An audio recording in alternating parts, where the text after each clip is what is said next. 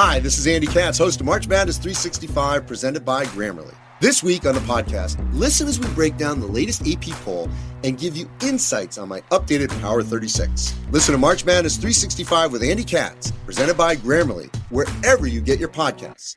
Grammarly is a secure AI writing partner that gives your team an instant first draft in a few clicks, not a few hours. Companies that use Grammarly save an average of 19 days per employee per year. Grammarly works seamlessly across 500,000 apps and websites. Get personalized on brand writing help everywhere your team works. Learn what better writing can do for your company at grammarly.com. Grammarly, easier said, done. This episode is brought to you by Shopify. Do you have a point of sale system you can trust, or is it a real POS?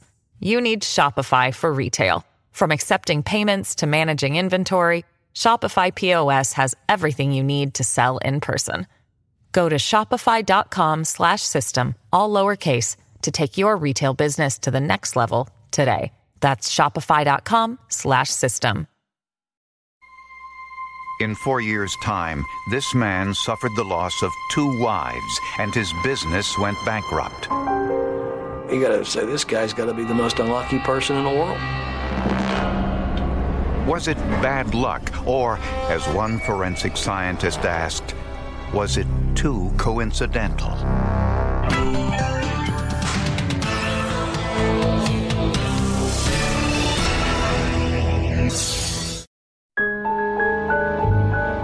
In 1994, 36 year old Tim Boczkowski and his three children moved to Pittsburgh, Pennsylvania to begin a new life. Just a few months earlier in North Carolina, Tim suffered the dual loss of his business and the accidental death of his wife, Elaine. There's things you learn in life that only your mom could teach you. And I'll never have a chance to find those things out. The memories will never go away, but you kind of like had to put a, like a, a backseat to that and kind of like move on. Tim started a small company to make crowns and bridges for local dentists. And just seven months after the death of his wife, he met 32 year old Mary Ann Fullerton. She met him at a dance. She came home all excited, saying um, she met the most wonderful man at the uh, Catholic Singles Club that night. And all her friends uh, figured, you know, they hadn't seen her that excited in a while, and it just might be the person. Marianne soon fell in love with Tim and his kids, Randy, Sandy, and Todd. When the couple married, Marianne included Tim's children in the ceremony.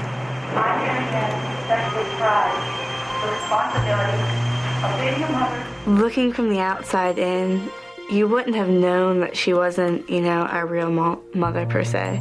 But just 18 months after the wedding, tragedy struck Tim Boczkowski yet again. Shortly after midnight on November 7, 1994, Tim found his wife unconscious in the family hot tub. Is the patient conscious right now? No. Okay. Is he breathing? Uh, I don't think so. They're trying to get her out of the water. Okay. Get her out of the water. Marianne was rushed to the trauma center of Allegheny General Hospital, but it was too late. She was pronounced dead.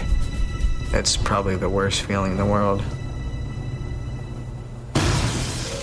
Tim told police that he and Marianne went into the hot tub together around 11 o'clock. They ignored or were unaware of safety warnings that they should spend no longer than 10 or 15 minutes in the hot water. And doctors warned against drinking alcohol in a hot tub. Tim and Marianne stayed in for over an hour, and Tim admitted the two had been drinking. He was really pushing the fact that she was drinking heavily 13 to 15 beers. Well, that's, that's a lot of beer. Later, Tim left to take a shower, and he said Marianne stayed behind. When Tim returned 20 minutes later, he found Marianne's lifeless body in the water. She was immersed in a uh, hot tub, a spa that had a temperature of approximately 104 degrees. The outside air in uh, early November uh, was in the 30s. She probably attempted to get out of the tub and had an episode of lightheadedness because of the blood rushing out to uh, the cold extremities and had a fainting spell, fell into the tub, and drowned. Marianne's blood alcohol level was 0.22, over twice the legal limit of intoxication.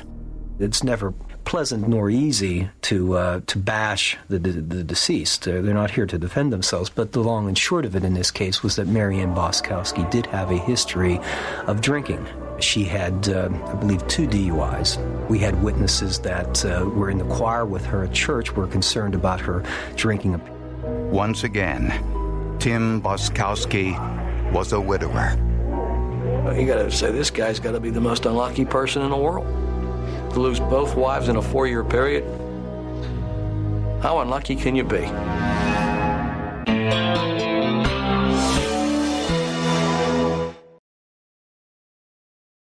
Hi, this is Andy Katz, host of March Madness 365, presented by Grammarly. This week on the podcast, listen as we break down the latest AP poll and give you insights on my updated Power 36. Listen to March Madness 365 with Andy Katz, presented by Grammarly, wherever you get your podcasts. Grammarly is a secure AI writing partner that gives your team an instant first draft in a few clicks, not a few hours. Companies that use Grammarly save an average of 19 days per employee per year. Grammarly works seamlessly across 500,000 apps and websites. Get personalized on brand writing help everywhere your team works. Learn what better writing can do for your company at grammarly.com. Grammarly, easier said, done.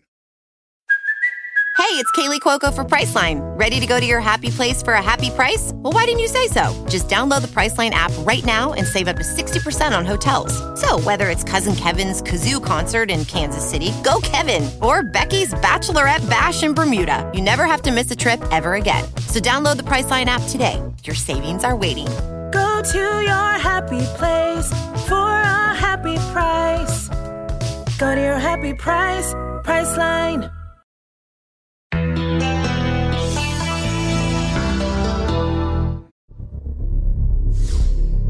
On the night Marianne Boczkowski died, police investigating the case were not sure whether it was a freak accident or something else. On the hot tub lay two wet beach towels. On the bottom of the tub lay the temperature gauge which had broken loose from its housing, and a pair of women's eyeglasses. On the deck, officers also saw a wet pack of cigarettes, an ashtray, two cups, and a small box that held the breathing device Tim used to administer CPR on Marianne until paramedics arrived. The device typically is used on strangers to prevent disease. That was suspicious. A person in his right mind would want to use this device on his own wife and take the time to leave her alone in that tub, to run down in the basement to find this thing, to bring it up. Something else bothered police a scratch on Tim Boczkowski's neck. Detectives asked Tim to remove his shirt. They saw multiple scratches on both sides of his waist, his shoulder, and left thumb, and his left chin was bruised. These superficial uh, scratches on his back did not bleed. Okay, uh, they were not surrounded by bruising or black and blue or uh, hematoma contusions on his body. They were just little scratches. Didn't necessarily take a, a, uh, a trained police officer to, to figure out that there was really something wrong here. Marianne's family was suspicious. They had heard rumors that Tim's first wife died under similar circumstances. I asked Marianne, I said, I had heard that she had drowned in a bathtub. And Marianne said, Oh, Aunt Ruth, um, she choked on something. And I said, What in the world was she eating in the bathtub that she would choke on? And she said, um, Oh, I don't know. She said, Tim doesn't like to talk about it, he gets too upset. Police in Greensboro, North Carolina confirmed that Tim's first wife, Elaine, died in a bathtub accident.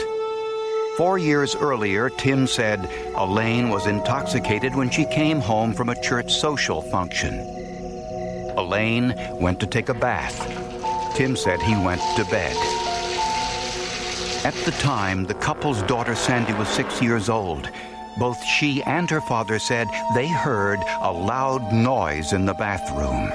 I remember hearing a thud, and I remember getting up and being the one who woke my dad up. Tim said the bathroom door was locked, which he forced open with a screwdriver.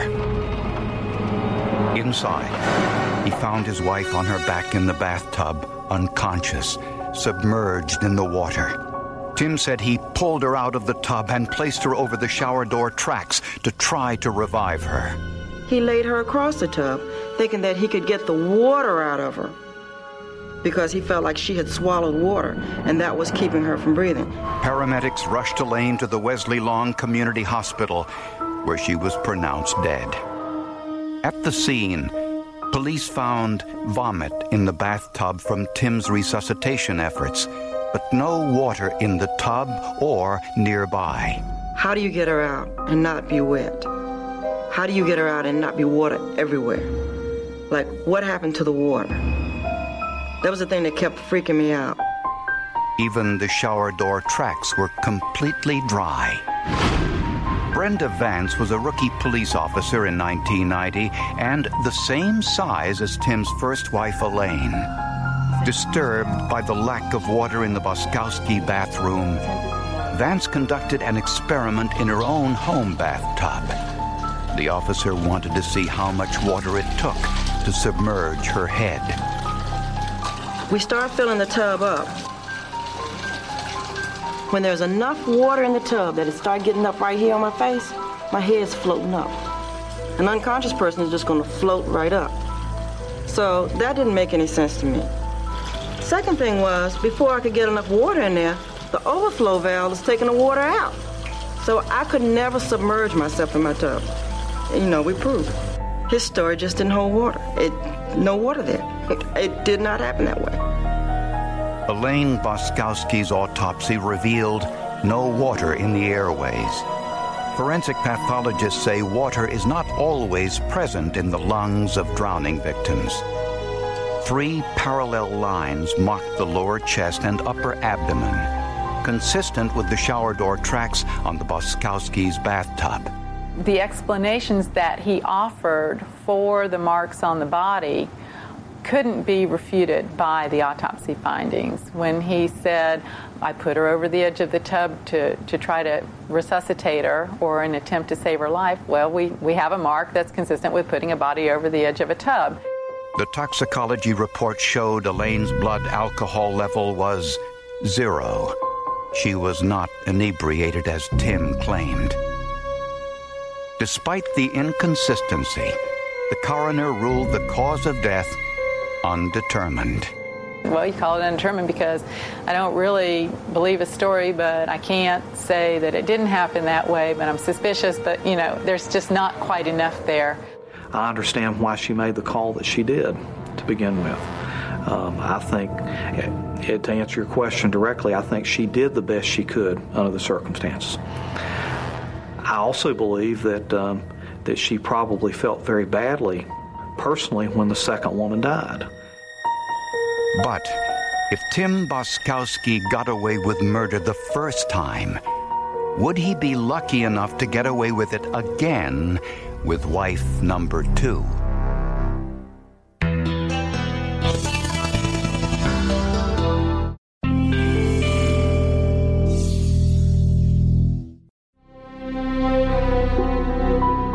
Tim Boczkowski had been married two times. Both wives died under suspicious circumstances. The first in a bathtub, the second in a hot tub. Friends and relatives say the two wives strongly resembled each other. And they actually wore their hairstyle the same. It was ironic because they both wore glasses that were Coke bottle thick. The investigation into the death of Tim's first wife was inconclusive. Investigators were hoping for more in the autopsy of Tim's second wife. It is impossible to know exactly what happened, but we can piece together some things in an intelligent and logical fashion. The medical examiner found 53 bruises externally and internally on the upper arms, the back, and the upper neck. We find some bruising and hemorrhaging on the lips and at the base of the gums, at the inside bottom portion of the lips.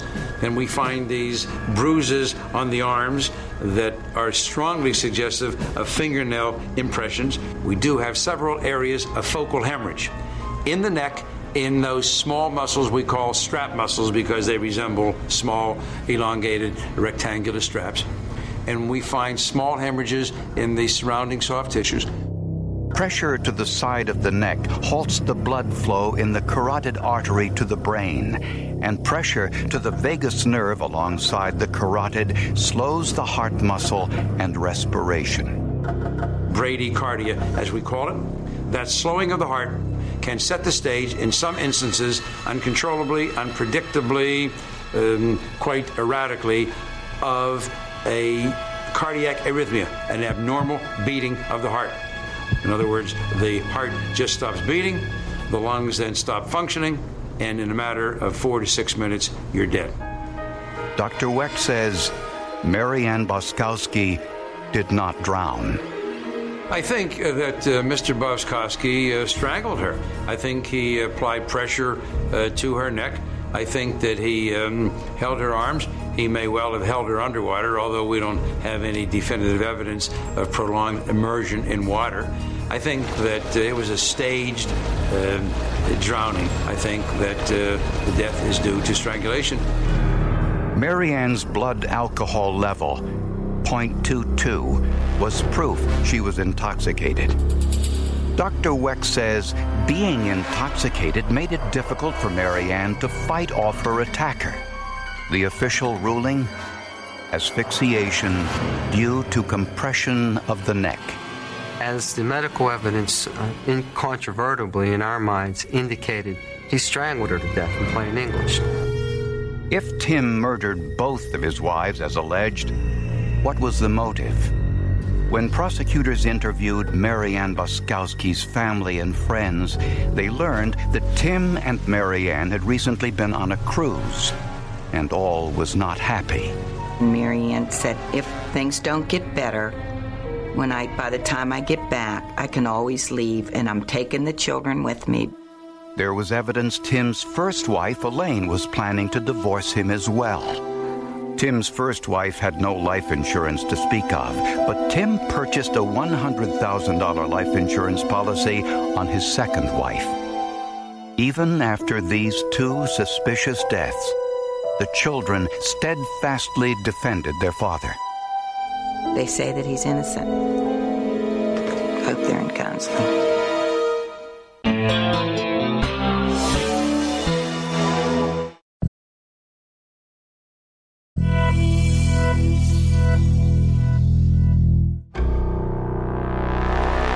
Tim Boczkowski was arrested and charged with first degree murder in the deaths of his first wife, Elaine, and his second wife, Marianne. Boczkowski insisted he was innocent. The evidence does not support that charge. Prosecutors in Greensboro believe Tim followed Elaine into the bathroom that night in 1990. A later interview with one of the children revealed there was an argument before Elaine got into the shower. Tim forced her over the edge of the tub and held her there for four or five minutes, preventing her from breathing. At some point in the struggle, Elaine vomited before she died. The lack of water in and around the bathtub and the bruises on Elaine's body told a tale of violence. In Tim's second marriage to Marianne, there were problems once more. Got away with the first one, he figured. He can get away with this one. Pittsburgh prosecutors believe Tim and Marianne argued in the hot tub, possibly about her drinking or her interest in having children of her own. The evidence suggests Tim quickly overpowered Marianne, possibly covering her head with the beach towels to muffle her screams. Marianne fought for her life, splashing water onto the deck and scratching Tim's back. Tim knew from the first murder that strangulation victims sometimes vomit. This may be why he used the CPR mouthpiece in Marianne's case as protection while performing CPR when paramedics arrived. Tim's defense lawyer says that his client had no motive to kill his wife. Tim's business up here was successful. They had a new house. Uh, things were going well for them. The only bone of contention that anybody could point to at the time uh, was that they had some arguments over the kids. And, and if that's a, a, reason to charge a, a, man with murder, then we're, uh, we're all in trouble. In the Greensboro case, and the Pittsburgh case, Tim's defense claimed that both of his wives had underlying heart conditions that caused accidental death. If you believe in fairy godmothers and things like that, and you're prepared to believe that uh, something with 100 billion to one odds that can happen, then uh, maybe you could argue that. In Greensboro, North Carolina, the jury found Tim Boczkowski guilty in the first degree murder of Elaine, wife number one. He was sentenced to life in prison. In the murder trial of Marianne, wife number two, it was the same verdict guilty. But that jury sentenced Boczkowski to death. I think his sentence should be tie bricks around him chain it, chain them to him rather, and throw him in the Allegheny River and let him see what it's like to drown. But you're not going to use that. Tim Boczkowski continues to maintain his innocence. His children say their father didn't receive fair trials because jurors in both cases heard about both deaths. Well, without forensics, of course, this case would uh, have been missed. And if a case like this happens in a jurisdiction in which there is no competent forensic pathologist, it could well be missed. You know, the marks on the neck are very, very subtle, very minimal. She left a message for all of us with uh, the trauma about her body that proved that this wasn't an accidental drowning. He basically told the same story twice with two wives, you know, and in both cases, uh, neither story held water, you know. So he was basically just all wet.